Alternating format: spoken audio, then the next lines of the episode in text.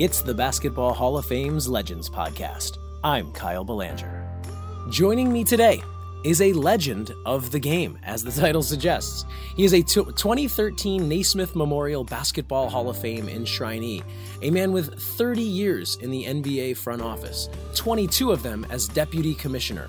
He also served 10 years of president of the USA Basketball, and he his name is synonymous with one of the great duos in NBA history.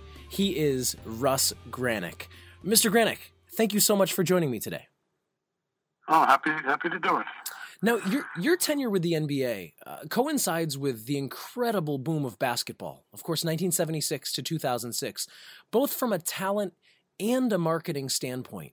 So, in your estimation, I'm curious, uh, was this the perfect time, the perfect storm for basketball, or in the front offices were you looking at a dearth of talent and finding out how to market it? Well, I think uh, I, I, was fortunate to to be uh, in the NBA league office, um, particularly uh, starting in the mid '80s. Uh, it was kind of a struggle my first uh, seven eight years there uh, for the league.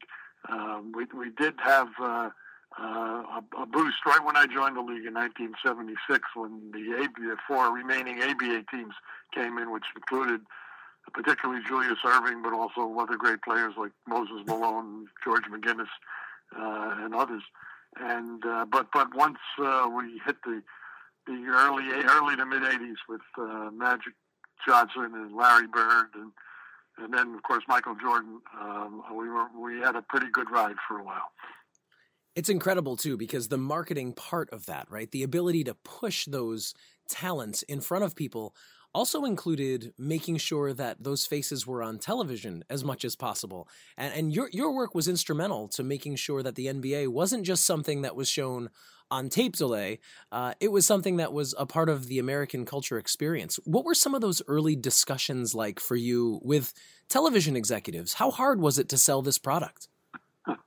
Well, in the, in the early days, in the late, uh, from the late 70s, early 80s, uh, you know, David Stern and I had a, uh, had a, a, difficult time uh, uh, keeping the networks interested. And, and uh, Larry O'Brien was the commissioner in, in, that time, and I think he uh, he played a, a, huge part as well then in, in, in, keeping us pretty much just keeping us alive on on, on network television. Uh, the ratings weren't uh, very high, and uh, there, there, wasn't uh, there wasn't a lot of interest uh, and, uh, among the, the, networks. But we were always able to, to stay on first on on, on C- CBS for for a while, and but it was it, it, was a struggle.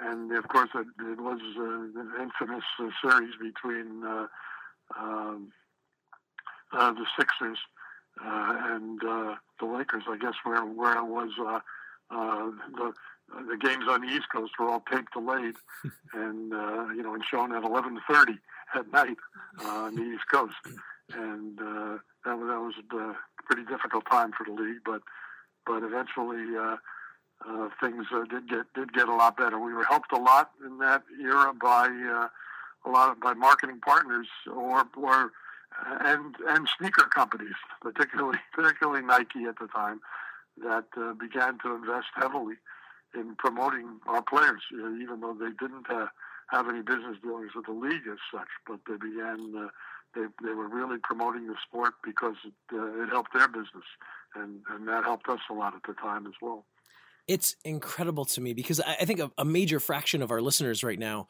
probably think we're talking Paleolithic era type stuff, and we're really just going back 40 years. It's not it, that that just I think goes to show the incredible strides that this game has made, and part of that goes back to one of your other more lasting um, contributions, which was an international one in 1992 with the approval, selection, and, and domination of the Team USA Dream Team in Barcelona. Um, it was the result of your lobbying of FIBA that, that got that team there. So, can you talk about that process and the incredible strides? Well, that- I want to I want to uh, differ with you on one point. We we never really lobbied FIBA okay. for inclusion uh-huh. in the Olympics. We began to work with FIBA in the mid 80s to, to try and create uh, some international competitions on a smaller level. Uh, uh, particularly the, the, what we called then the McDonald's Open. McDonald's was uh, kind enough to sponsor it for us, and um, uh, and we really stayed out of the the fray of, about whether or not NBA players would be eligible for the main competitions, particularly the Olympics. We, we just weren't certain, frankly, whether that was whether that was a good thing or not.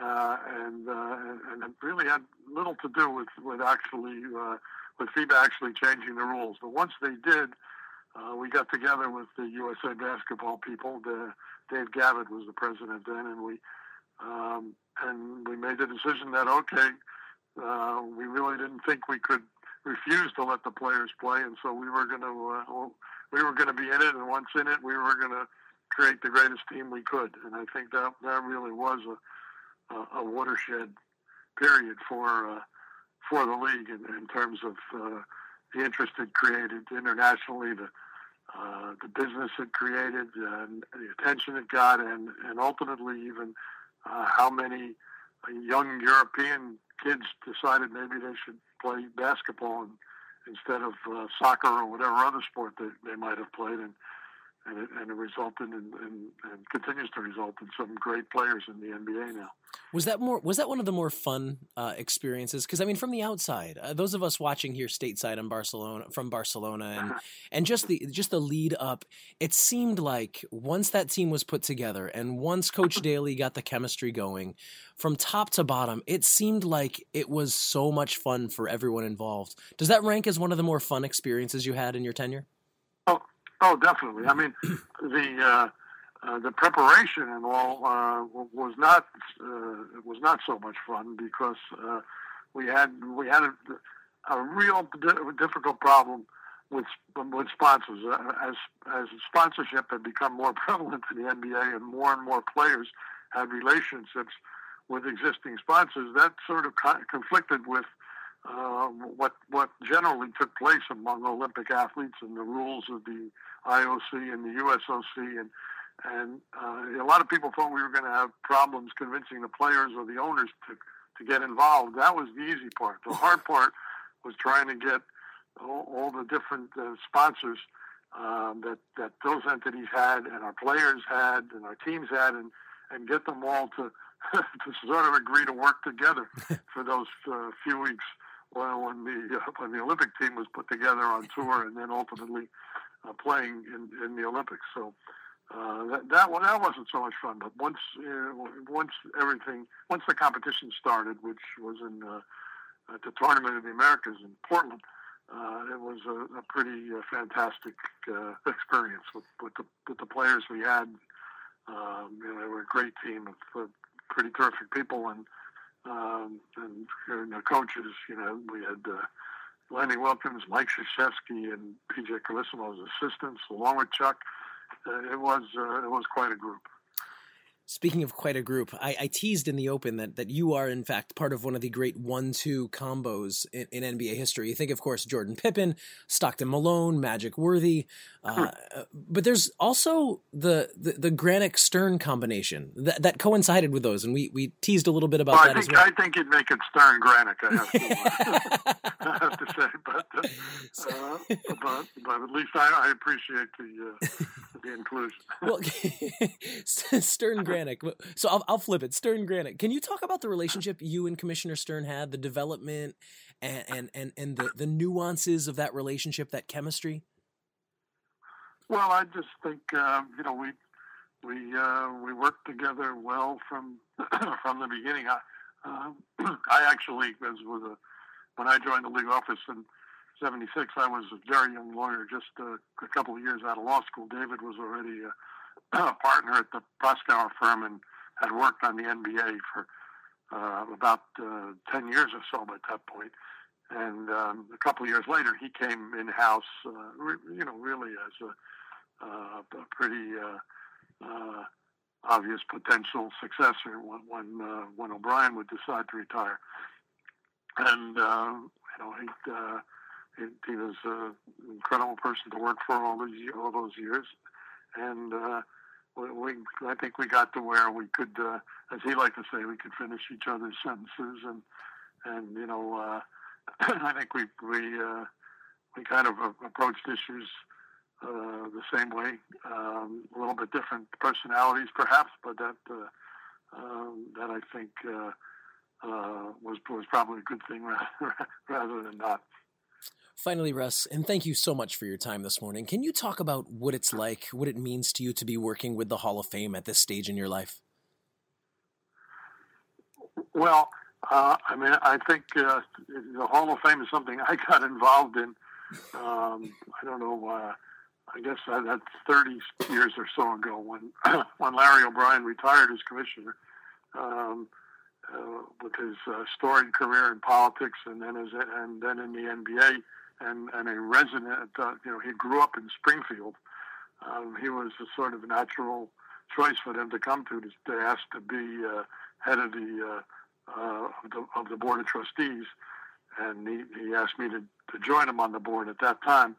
Uh, so, just to be sure, he he'd uh, always have somebody from the league office that uh, uh, in the NBA that was going to support the organization, and I. Uh, you know, I've been on the board for uh, all those years, serving a couple of terms as uh, as uh, chairman, and I, you know, I think it's been a, a very uh, valuable experience. I think the, the institution is does a great job in uh, preserving and promoting the game, and uh, it's evolved a lot over the years. And I think you know it will, con- it will continue to to be a good thing for the sport. 30 years in the NBA front office, 22 as deputy commissioner, and a 2013 Naismith Memorial Basketball Hall of Fame enshrinee.